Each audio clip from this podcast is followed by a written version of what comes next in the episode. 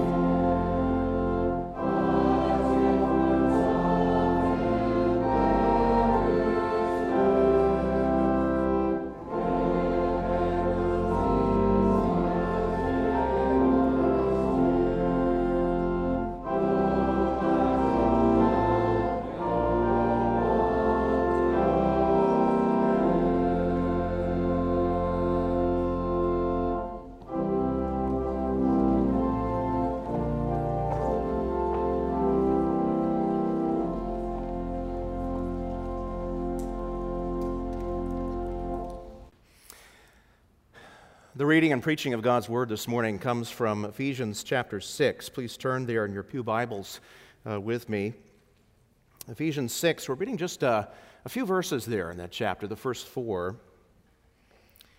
As the Apostle Paul, under the inspiration of the Spirit, gives instructions uh, for a Christian home to children and their parents. Ephesians 6, this is God's holy word. I'll begin here at verse 1. Children, obey your parents in the Lord, for this is right. Honor your father and mother. This is the first commandment with a promise, that it may go well with you, and that you may live long in the land.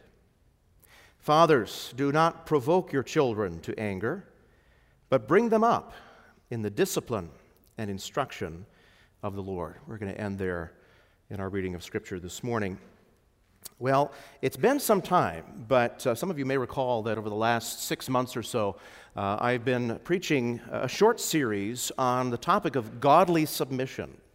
Uh, throughout the Bible, God um, defines uh, various relationships that we have in life uh, in which we are either in a position of authority or, more likely, in a position of submission. In the first uh, sermon, we talked about the call of God for all of us to honor and submit to the overseers of our souls, the, the elders and pastors of the church. And we are to do that for the Lord's sake. In the second sermon, we talked about the call to honor and obey our civil leaders, to bear patiently uh, with their shortcomings, again, for the Lord's sake. And then in the third sermon, we looked at the uh, institution of marriage and the call of God to wives to submit to their husbands as to the Lord. And husbands, they're called to submit to Christ by loving, giving themselves up for their wives. Well, today, this morning, uh, we come to the last sermon in that series on godly submission. And in our passage that I just read here, the Apostle Paul describes another relationship in which there is submission commanded uh, and uh, authority exercised. And that's the relationship uh, between parents and their children in the context of the family, uh, in the context of the Christian home. Uh, sometimes when uh, children grow up and they, they move out of the house, we, we refer to their parents as empty nesters. Uh, we say their little birds uh, have flown the coop, so to speak. And behind that phrase, uh, there's an understanding of the Christian home, of a godly marriage, as something of a nest. Something of a nest where, where our, our children, like little birds, can grow and, and flourish and mature in the knowledge and the fear of the Lord before they set out to establish their own nest of sorts. By God's design, uh, the Christian home is the primary context in which our children are guided and instructed in the Lord by their parents. And in that context, God says, children ought to obey their parents for Christ's sake. And what we're going to notice this morning is that when that divine pattern is followed, when that pattern is obeyed, there's a great deal of blessing and joy in store for mothers and fathers and their children. And so we see a couple things this morning. First, Paul gives instructions to children, and then he gives admonition uh, specifically to fathers. Paul begins this section of his letter uh, by, by turning his attention, uh, by directing his remarks directly to the children in the church. I think it's important for us to notice here that, that Paul assumes that the local church is made up of entire families uh, that are gathering together for worship. They're coming together to sit under the preaching of God's word and the instruction of his word. I think Paul would have been shocked. I think Paul would have been utterly dismayed at the practice of so many churches today that send their children out of the corporate worship of the church when it comes time for the preaching of the word, for the sermon. We don't do that here for a very good reason. It's because our children belong here. Our children belong in this covenant gathering. They are responsible members of this church, whether by baptism or by profession. And so Kids, I want you to notice something this morning that Paul has a word from God specifically for you. All of God's word is for you, of course. But Paul addresses you specifically this morning. And so, in this first part of the sermon, I want you, boys and girls and young adults, to listen very carefully because God's word is especially for you here.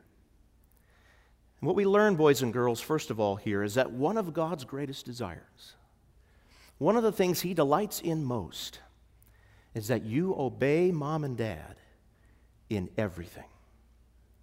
It's God's will that you willingly and joyfully live under the authority of mom and dad in the home. But I want you to notice the reason why why God gives you this command. Notice God doesn't say here, obey your parents, boys and girls, because they're older and they're wiser and they're a lot more experienced than you are. Now, that's true. That is true, and that may be another good reason to obey your parents. But God's greater reason is this He says in verse 1 Obey your parents, children, in the Lord, for this is right. This is right. Boys and girls, you must obey mom and dad in the home because God says so. It's that simple. God says so. And what God says is always right. It's always good simply because He said it. Simply because He said it. God is the only one who gets to decide what is right and what is wrong. And He says it is good, it is right to obey your parents. When you obey them, boys and girls, you are obeying and pleasing the Lord. And when you disobey your parents, you are disobeying and displeasing God. And what that means, kids, is that you cannot love and serve Jesus if you do not obey your parents. You cannot love and serve Jesus if you do not obey your parents. That's the first lesson for you children and young adults this morning. You must obey your parents, not for your parents' sake alone, but for the sake of the Lord, as part of your love, as part of your obedience to Jesus.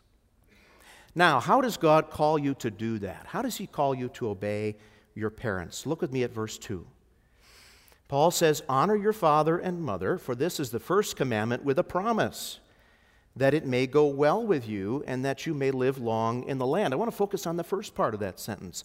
Honor your father and mother. Now, I hope those words sound familiar to you, boys and girls, because we read them every single Sunday morning. Um, this is one of the commandments of God's law. It's number five of the perfect ten. And God says something very important about your obedience here. He says, You aren't just to obey your parents in an outward way, kids, just doing what they say, but without any love, without any honor for them. Obeying mom and dad means having an inner attitude of honor and respect for your parents. You see, it's not really obedience if there's no honor or love involved. And so, if mom or dad asks you to uh, dry the dishes, or, or take out the trash, or mow the grass, or wash the dog, and you do it, but you grumble the whole time. You complain about having to do that task. That's not the obedience that pleases God. If you do what mom and dad say, but, but you do it because you're really hoping that mom and dad will give you something in return, uh, obedience um, with selfish motives, well, that's not the kind of obedience that God calls you to give. No, God commands you, boys and girls, to honor your parents by obeying them willingly joyfully, quickly, without any hesitation, without any back talk. God wants you to obey your parents out of gratitude, out of true love for them, and even more importantly, for God Himself, who calls you to obey them. Well, boys and girls, God gives you one more reason to obey mom and dad. And He says that obeying and honoring your parents results in blessing. Obeying mom and dad results in blessing. Look at the second half of verse 2. He says, Honor your father and mother. This is the first commandment with a promise. There's a promise attached to this commandment. Verse 3 that it may go well with you and that you may live long in the land. Now, boys and girls, maybe from Sunday school, you remember that when God first spoke this promise to the Israelites, this promise included long life, abundant life, in the promised land of Canaan. But we know, don't we, from the rest of the Bible, that that life and that land that God was promising was far more than just the physical land of Canaan. God says that to those who love Him and obey Him out of thankfulness for their salvation in Jesus, God promises not just physical life, but eternal life on this earth that He's going to remake into a beautiful new heavens and earth for us to enjoy with Him. And so when you obey mom and dad out of love for God, you show to everyone around you that you already have this eternal life through Jesus. You show God's blessing on your life when you obey your parents. Now, let's be honest, boys and girls, young people. Sometimes it's hard to obey mom and dad. Uh, they aren't even close to being perfect. Uh, they are sinners just like you and me. Your parents make mistakes. They don't always listen, they don't always understand uh, the way they should. And their rules might not make sense to you right now. But Jesus calls you to be patient with your moms and dads. He calls you to obey them for His sake. After all, isn't that what Jesus did Himself? You may remember, boys and girls, that Jesus' parents, Mary and Joseph, were somewhat upset with Him uh, when he stayed back in Jerusalem after the Passover, he didn't go home with them right away uh, to Nazareth. And they didn't understand uh, why he needed to be in the temple learning and growing. But we read in Luke 2 that after that event, Jesus went down with them. He came home with them to Nazareth, and he was submissive to them. He obeyed them, he honored them. And so when you struggle to put uh, to obey mom and dad, put your faith, put your trust in Jesus Christ. And ask him for the strength to love and to submit to and honor your parents. Jesus was the only one who ever perfectly obeyed his parents, and he will give you all you need to live a life that's pleasing to God and pleasing to mom and dad. But, boys and girls, you aren't the only ones who have obligations straight from God in the family. As much as Christian parents or Christian children are commanded to honor their parents, Christian parents, fathers in particular, are commanded to discipline and instruct their children well according to God's will. And the Bible, of course, is full of instructions for both parents, mom and dad, uh, to rule their children. But we notice something here in verse 4 that the apostle singles out fathers and their role in the home. Now, mothers, that does not give you license this morning to sit there and gloat and poke dad and say, See, I told you. That's not the point. Because certainly the apostle's words here apply to mothers as well. But the apostle addresses himself especially to fathers.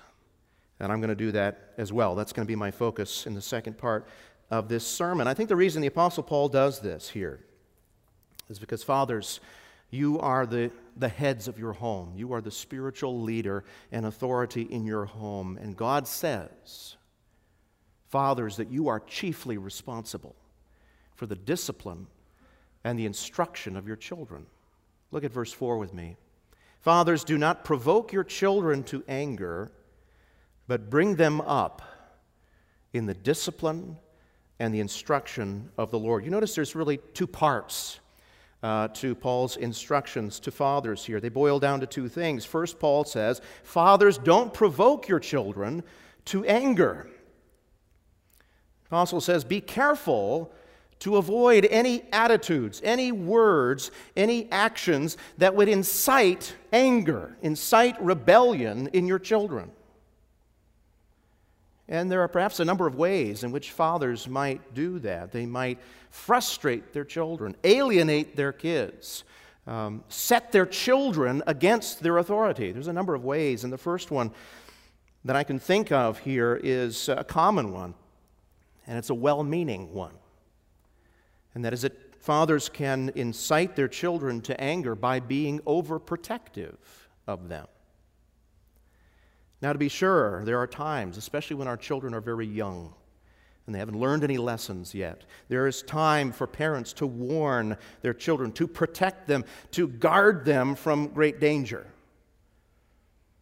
But sometimes, especially as our children grow older, it's a tendency for fathers to, to stifle the ability of their children to make personal decisions, good or bad decisions that are necessary for them to grow physically and spiritually and morally and mentally.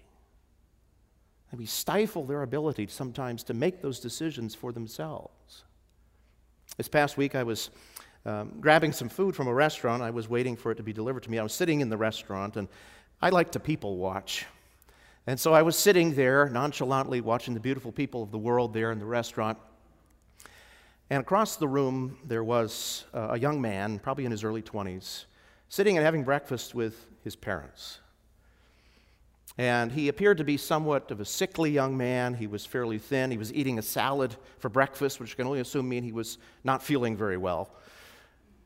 And his dad had just received his plate of food, piled high with meat and, and potatoes and all sorts of hearty breakfast foods.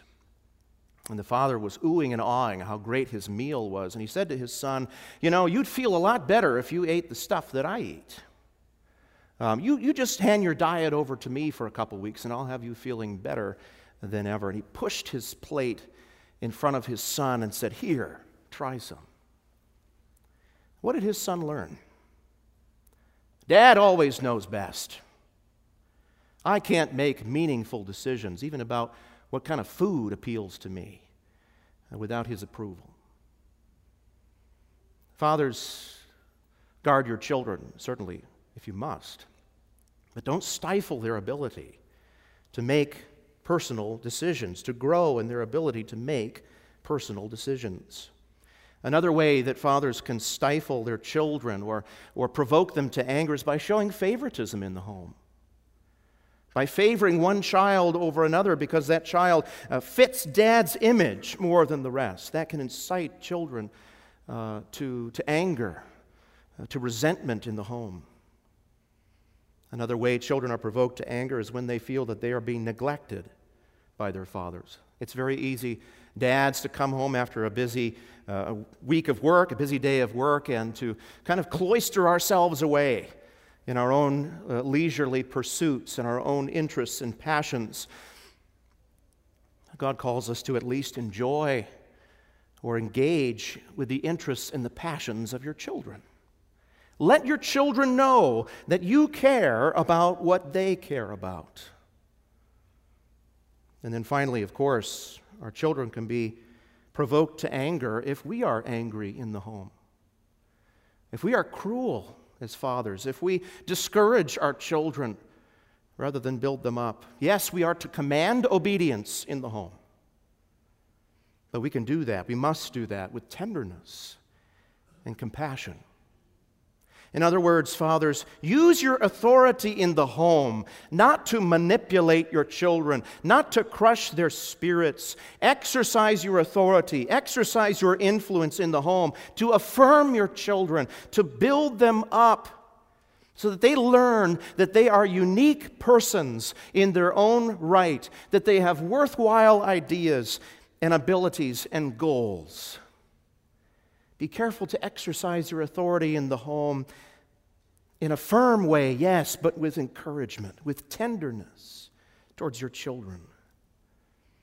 Rule your household in such a way that submitting to you as a form of submitting to God is an attractive thing, is a desirable thing for your children. Paul begins with sort of a negative instruction for, ch- for fathers. Don't provoke your children to anger. But he doesn't stop there. He supplements it, secondly, by urging Christian fathers to bring up, to nurture their children in the discipline and in the instruction or the admonition of the Lord. And that means, fathers, that sometimes, occasionally, uh, you are called to discipline your children. You're called to chastise them, to correct them, to, to lovingly and firmly discipline them for, for their error, their sin, to set them back on the path of righteousness. And thankfully, God does that for all of us. He's a God who disciplines those whom He loves, those He calls sons and daughters. Sometimes you'll be called to discipline. Fathers, you are always called on a daily basis without end to instruct your children in the ways of the Lord through the means that God has given you to do that. And I want you to notice here, fathers in particular, that the instruction that Paul talks about here is not just general principles for life. You know, our society generally recognizes that, that fathers, if they give them any task at all these days, they should teach their children some practical skills, some general principles for life, general lessons. But that's not the kind of instruction Paul's talking about here. Paul says, Fathers, you are to give your children the instruction of the Lord. Of the Lord. This is uniquely Christian, Christ centered instruction. And so, as important as it is for you fathers to teach your children how to read and write and do math, as meaningful as it is for you to help them with their science projects and teach your son how to work on the family car, perhaps, as meaningful as those family vacations are, or the surfing trips, or the time spent in the desert or on the water, as meaningful as those are, They cannot, they must not replace the command of God for you fathers to give your children specifically Christian instruction. You are to teach your children about Christ. You were to teach your children the truth of His Word. And of course, that kind of instruction, that kind of teaching may take place and can take place, thankfully, within the context of the church. Thankfully, it can take place in the context of Christian day school, but it must take place, particularly, especially within the home. The instruction of Christ must come from godly fathers whose own lives are being daily shaped by God and His Word. And what that means, fathers, is that on some basic level, you must be a theologian in your home. You must be a theologian in your home. You must grow up. You must mature in your ability to, to lead the hearts of your children to the heart of Jesus Christ. And obviously, none of us are up to that task. That's a daunting task if we approach it in and of ourselves. But we can grow in that because God has given us so many ways to be equipped, to grow up in our ability to instruct our children in the Lord. He's given us His Word that we are called to read on a daily basis, to deepen our understanding of it and our love for it. God calls us to, to lead our families as fathers into the worship of the Lord whenever the elders call us to worship, so that we might grow in our ability to instruct our children in the Lord. Our church provides a host of adult classes and, and Bible studies for adults so that you can gather with brothers in Christ and sisters in Christ to grow in your ability to know God's Word and to teach it to your children. Make use of those tools. There are a host of wonderful literature out there written by men and women who can give you wisdom on how to rear, rear your children in the fear of the Lord. Fathers, you are called to be the theologian of your home. You are a representative of Christ to your children as you exercise both discipline and nurture, which are really two sides of the same coin, they can't be separated. And Christ says, You must be a good representative of me. You must be a, an able, equipped representative of Christ. And in order to do that, you must know His Word so that you can teach it to your children. But perhaps the most important part of your children's training, the most important part of their growth and their ability to submit to you in the home, is the influence of your Christian submission to the authority figures in your life. Fathers, mothers as well, of course, you're included. Your children are looking for a noble example of Christian life and conduct. They will know how to submit to your authority in the home if they see you submitting to the authorities in your life. And that should raise some important questions in your mind. Fathers, do you respect, do you speak well of the elders and the ministers of this church? Do you submit to them willingly as to the Lord? Do you willingly submit to these caretakers of your souls when they give you spiritual counsel, when they call you to, uh, to worship every Lord's Day? Do you respect the offices of your civil leaders? You may dis- disagree with their policies, to be sure, but do you respect their office? Wives, do you honor and respect your husbands? Do you build them up or do you tear them down? Husbands, do you love your wives more than yourselves? Do you model the self sacrificing affection of Christ for his church? I ask these questions because your children are watching you. They're watching you. And I dare say that the degree to which they respect your authority in the home might just reflect the kind of submission they perceive in your own life to the rulers that God has placed over you. If you don't respect the elders of this church, if you speak negatively about them on a regular basis in your home, if you resist their calls to worship, don't be surprised if your children do not honor and submit to you in your home. If you belittle and mock the civil leaders of this country, calling them all sorts of unchristian names, don't be surprised if your children don't speak well of you and your authority in the home. If your marriage doesn't reflect Christ's love for his church and the church's submission to Christ, don't be surprised if your children don't take your rules seriously in the home. Paul says it's primarily in the home, under the oversight of godly fathers, not first in the church, not first in the school, but in the home, that your children are going to find a noble example of Christian submission to God and to his appointed rulers in your life. Yes, in these few verses, just four of them, God gives us rules for a Christian home. And they're good instructions. They are right instructions because they come directly from God Himself, who is the fountain of all goodness and all righteousness, and He knows what's good for us. He knows what's best for us. And these rules show the way of a blessed life, a life of, of harmonious fellowship with one another and with God. That's why we started, boys and girls, by addressing you. Because God calls you to obey your parents for the Lord's sake, with loving and willing hearts, with honor for your parents.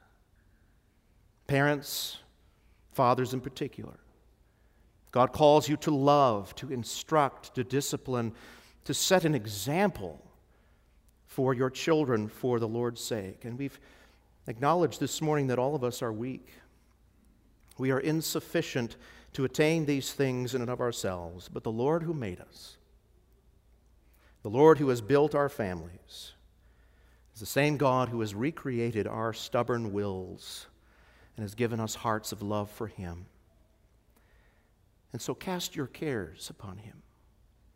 Cast your needs upon Him. Cast the troubles of your home and marriage on your Lord Jesus Christ because He promises to build your homes into happy and healthy places characterized by enduring trust and faith and dependence upon Him. Praise God for His wise instructions and admonitions and for His promise to complete His good work in us and our families. Amen. Let's pray. Gracious God, we thank you for the good instruction of your word. It does not exist to discourage us, it does not exist to condemn us. It exists to guide us in the path of blessedness for us and for our families. Thank you that you instruct us, you admonish us, you also rebuke us. And you call us to once again take up the callings that you have given to us as children, as parents, fathers in particular. We pray now as we go forth into this day and into this year that we would seek to grow more and more in our love for you, in our obedience to your good commandments, that we would make use of the means that you have given to us, the tools uh, that we need to grow in our ability to be obedient sons and daughters and godly fathers to give discipline and instruction in the Lord. We thank you for our Lord Jesus Christ, his perfect obedience in our place, for the promise that he will complete his work in us until the day of Christ Jesus. It's in his name that we pray. Amen.